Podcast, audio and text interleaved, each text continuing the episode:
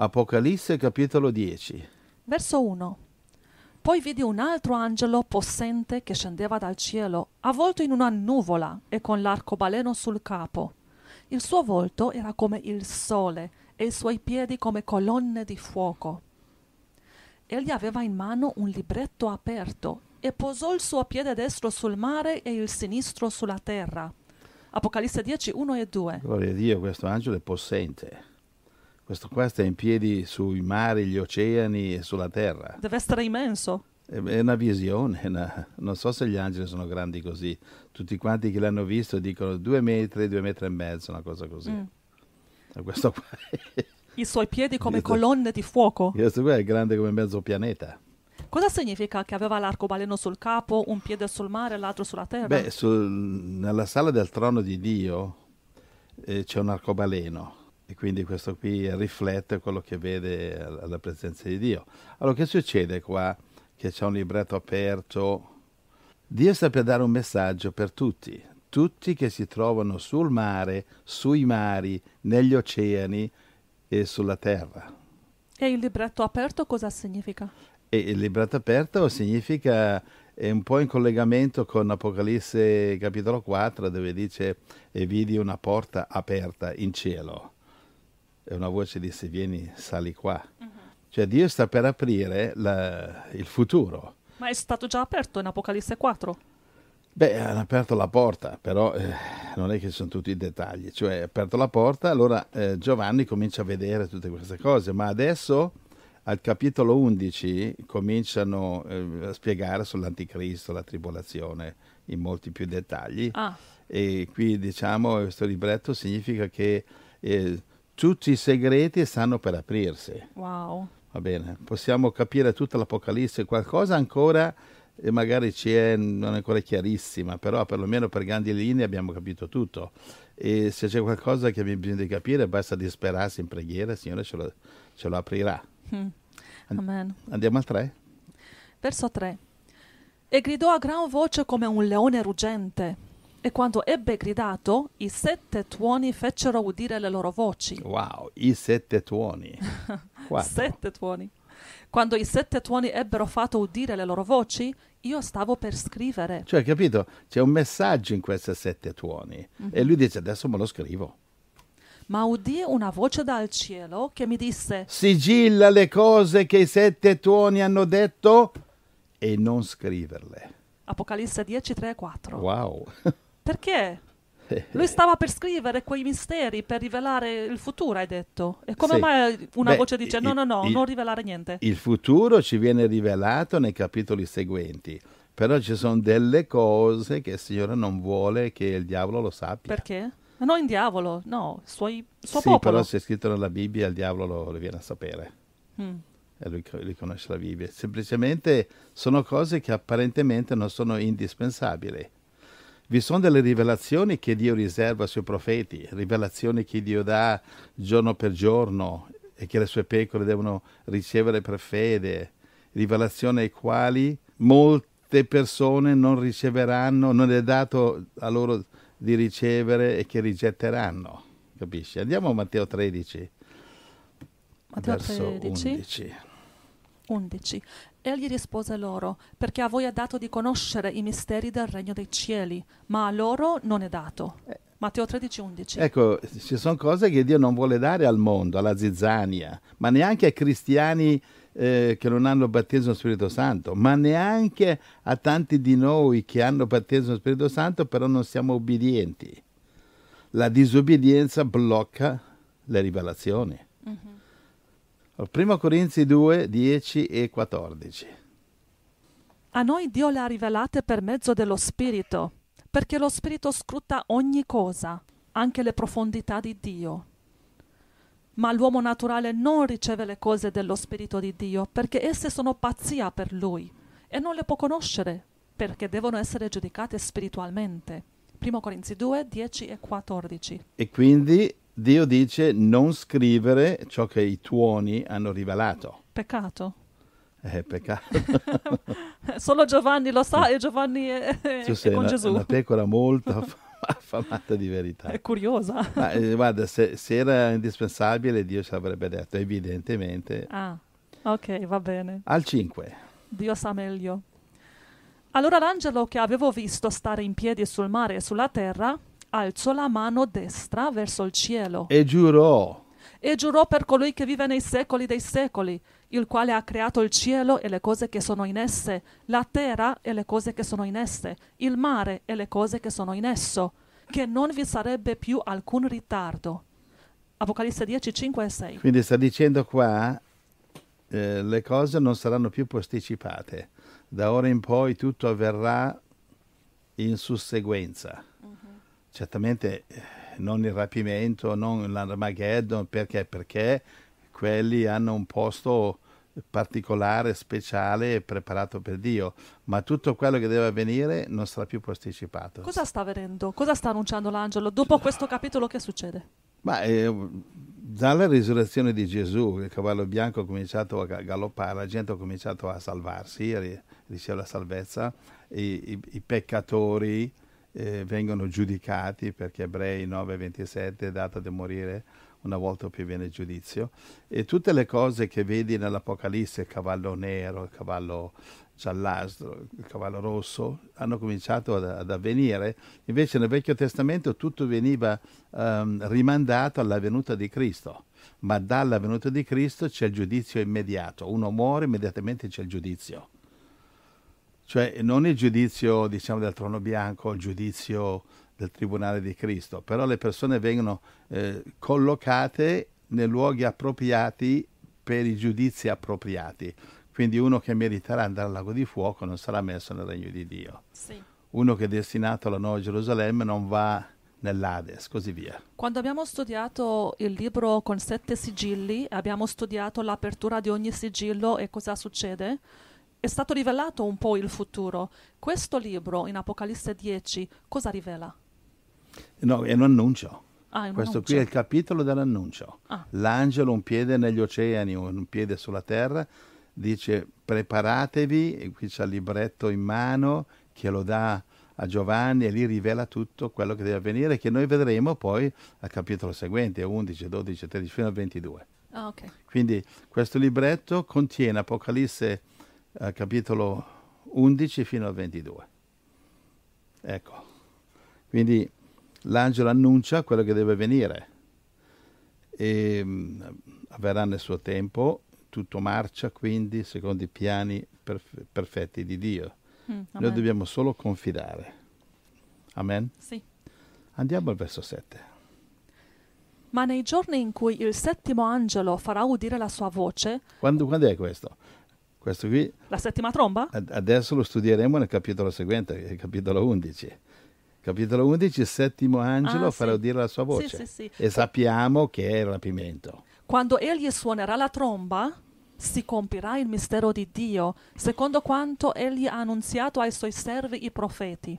Apocalisse 10:7. Quindi il settimo angelo suonerà nel capitolo seguente, al verso 15, suonerà la tromba e noi ne studieremo lo scioccante significato. Dice il mistero di Dio. Sì, che adesso non è più un mistero, non è più un segreto, sappiamo che è il rapimento. Oh wow. come Paolo ha detto in eh, 1 Corinzi 15, 51 e 52. Va Quindi bene? la settima tromba è, è il mistero di Dio? Sì, perché eh, dice il, il- il mistero di Dio si compirà. Perché? Perché al rapimento tutto viene compiuto. Mhm. Che Quello è la, è la- è la fine della storia dei, dei governi dell'uomo, la storia dell'uomo si ferma al rapimento praticamente.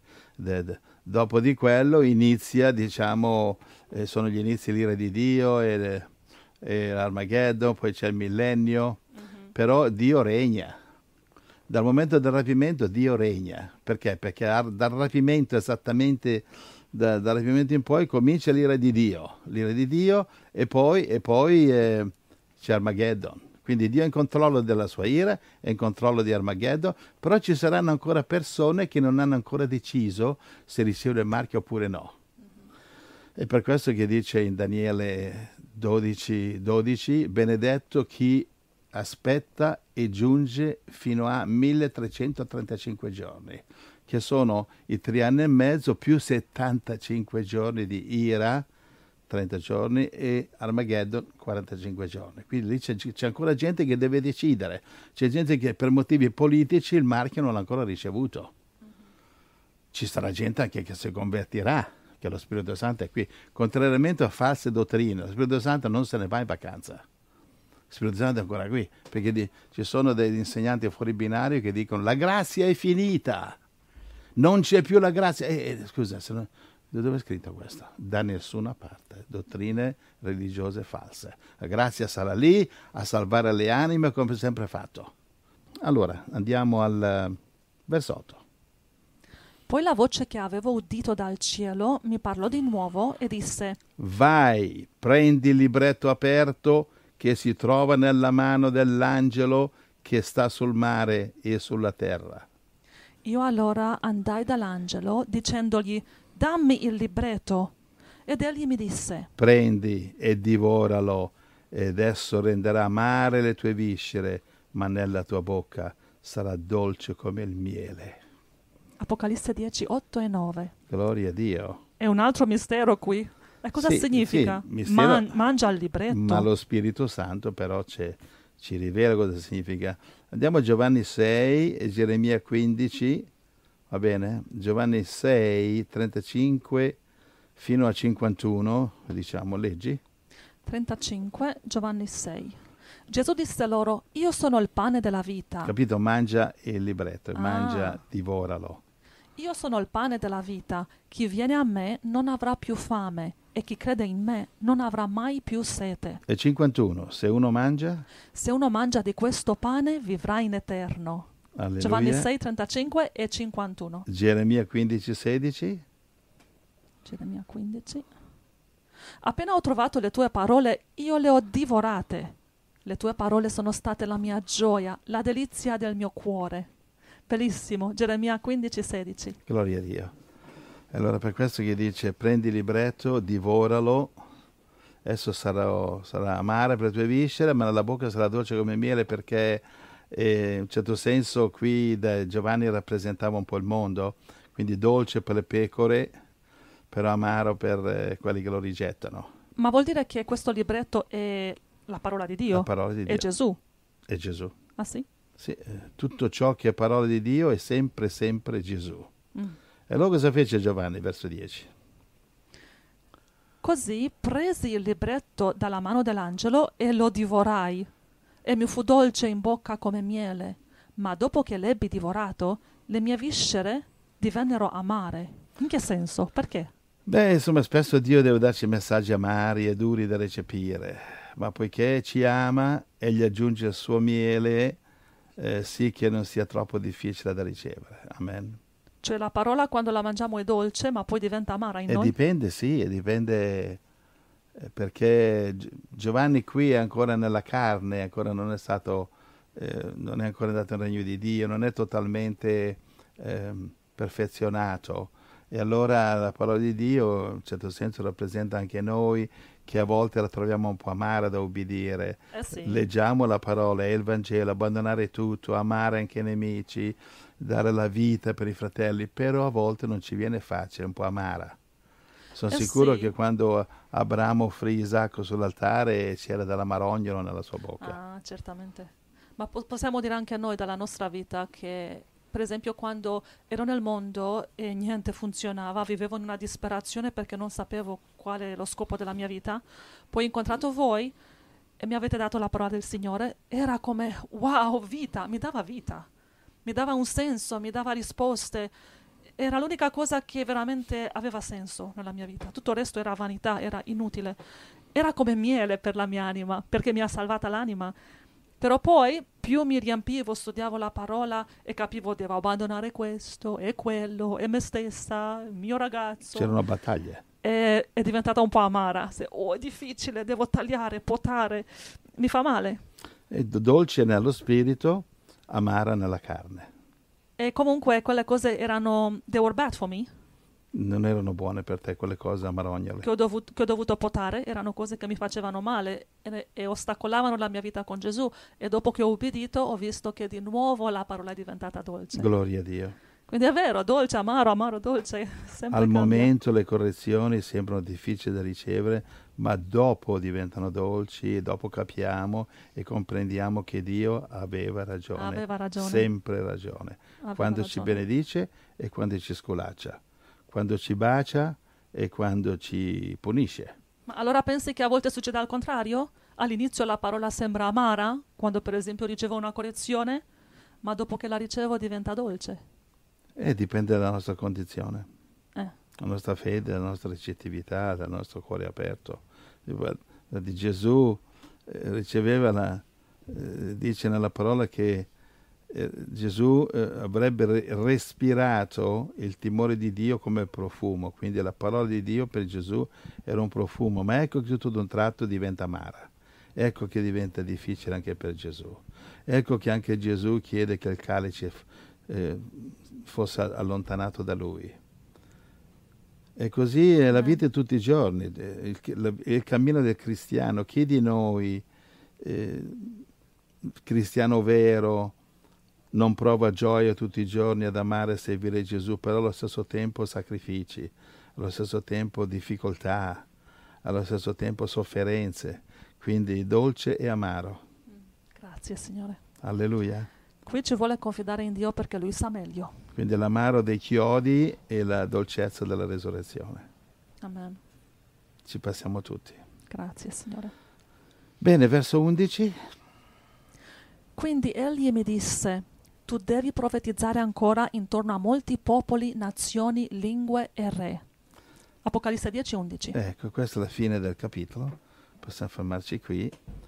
Dopo di questo abbiamo ancora altri 12 capitoli di rivelazioni che Giovanni deve dare al mondo. Infatti dice, eh, deve profetizzare ancora a molti popoli, nazioni, lingue e re. E noi stiamo, ognuno di noi, eh, diciamo nel nostro piccolo, stiamo ubbidendo o dovremmo profetizzare ovunque siamo, in Italia, in Sud America, in Cina, eh, in Africa, ovunque siamo, a nazioni, lingue, re e popoli. Profetizzare cosa? Eh, dare la parola. Profetizzare non è che devi ricevere rivelazioni di Daniele, no, devi dare la parola di Dio. Eh, Se tu passi la profezia, la parola di Dio, sei un profeta, sei una profetessa. Devi solo passare le rivelazioni quello che per grazia di Dio ci stiamo studiando di fare, vero fratelli tutti quanti? Grazie Signore. Allora lo scopo di questo capitolo, capitolo 10 di Apocalisse, è di fare un annuncio. L'angelo che fa un annuncio praticamente sta giurando che tutte le cose profetizzate nel libro di Apocalisse saranno compiute. Si avvereranno, Cioè non c'è dubbio che si avvereranno. Non c'è nessun dubbio, infatti l'ha giurato. E questo libretto è la parola di Dio o no? Sono le, sì, certamente, ma specificatamente le rivelazioni. Ah, rivelazione concernente i 12 capitoli che seguono in questo libro, dell'Apocalisse. è un le- libretto che l'angelo ha chiesto a Giovanni di, di divorarlo. Anche noi dobbiamo divorarlo. Sì, ma lo facciamo per grazia di Dio. Eh, eh, mangiamo, come dice Geremia, mangiamo la sua parola, no? Sì. Era in Geremia Geremia 15, 16. 15, Ce l'hai, 16. appena ho trovato le tue parole, Appena ho trovato le tue parole, io le ho divorate. Le tue parole sono state la mia gioia, la delizia del mio cuore. Su Ecco. questo amo tanto il Salmo 119, il salmo più lungo della Bibbia, che è tutto sulla bellezza della parola, su quanto bene mi fa la parola. Studiare la parola mi, mi invigorisce, mi dà vita, mi insegna. La parola è incredibile, è un tesoro incredibile. Ti nutre, ti fortifica, ti guida, illumina il sentiero. Sì, sì. Puoi lodare il Signore usando la parola. La parola è, è la cosa più preziosa che Dio ha.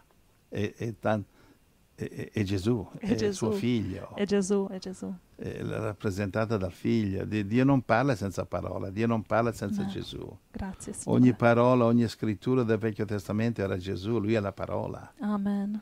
Dov'è Gesù nel Vecchio Testamento? Dappertutto. Genesi Grazie, comincia eh, nel principio Dio creò i cieli e la terra. Come comincia il, Ge- il Vangelo di Giovanni? Nel principio era la parola, Ah. La e parola, era con Dio, la parola era, Dio. Sì, E il diavolo cerca di stortare tutto, no, Gesù è un Dio diverso, un altro. il diavolaccio bugiardo. Gesù e Dio sono la stessa persona.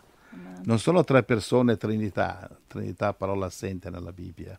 È una persona, in Dio, in Cristo, nello Spirito Santo. Una persona si chiama Dio, Dio Figlio, Dio Spirito Santo, Dio Dio. Una Amen. persona. Grazie, Signore. Alleluia. Amen. No, non predicate Trinità che confondete solo la gente e fate inciampare la gente. Uno, come anche dice in Efesini 4, c'è un battesimo, una verità, c'è un Dio, un Salvatore, uno Spirito, sempre uno, non dice mai tre. Dice questi tre sono uno. Spirito, la parola, eh, sangue, uno. Bene, gloria a Dio. Amen. Grazie, Grazie, Gesù. Abbiamo finito capitolo 10 di Apocalisse. Bene, un capitolo molto bre- breve, il più breve dell'Apocalisse. Grazie, Signore. Dio vi benedica, un bacione fratelli, vi amiamo in nome di Gesù. Ciao, preziosi fratelli. Seguiteci nel prossimo messaggio. Amen. Vi amiamo tanto. Che Dio vi benedica. Amen.